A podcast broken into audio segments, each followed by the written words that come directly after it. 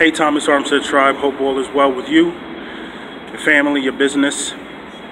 I'm starting a new series called Baseball and Business. And it's not about the business of baseball, it's about the lessons that we learn from baseball. Whether you're a baseball fan or not, I actually am not a huge baseball fan, but I am a huge Yankees fan. So let's get into it. One of the things that you see often in baseball when a pitcher is pitching outside um, and you really need a hit is you'll see the manager take his hands and he'll squeeze like this with both hands. I wish I could do it with both hands, one hand and the other hand. And what he's telling the batter is to condense the strike zone.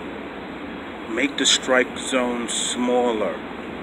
And how does this relate to business when every single at pitch, every single call, every single day matters.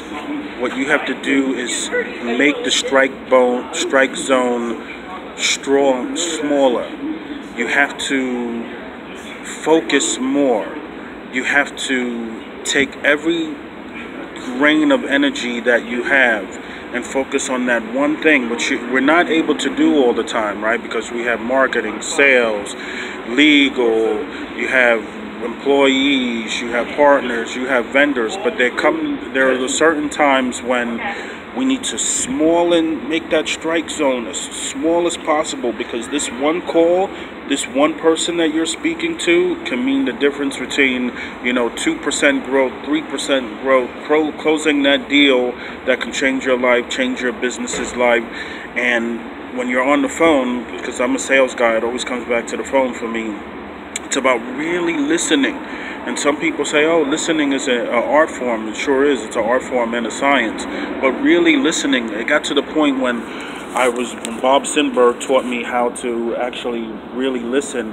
Whenever I would talk to somebody on the phone, I would take the phone receiver, put it in my ear, and take the part you speak in and put it away from me. I was like this, and I'm arching my my neck, you know, tilting my neck so I can my eyes closed, like totally closed, you know,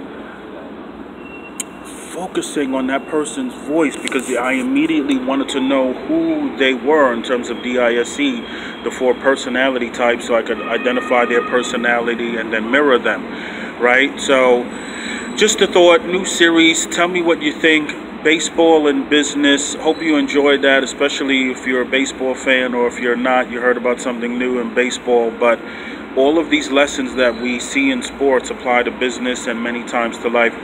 Have a great day, Thomas Armstead Tribe. See you uh, on social. Thank you. Bye.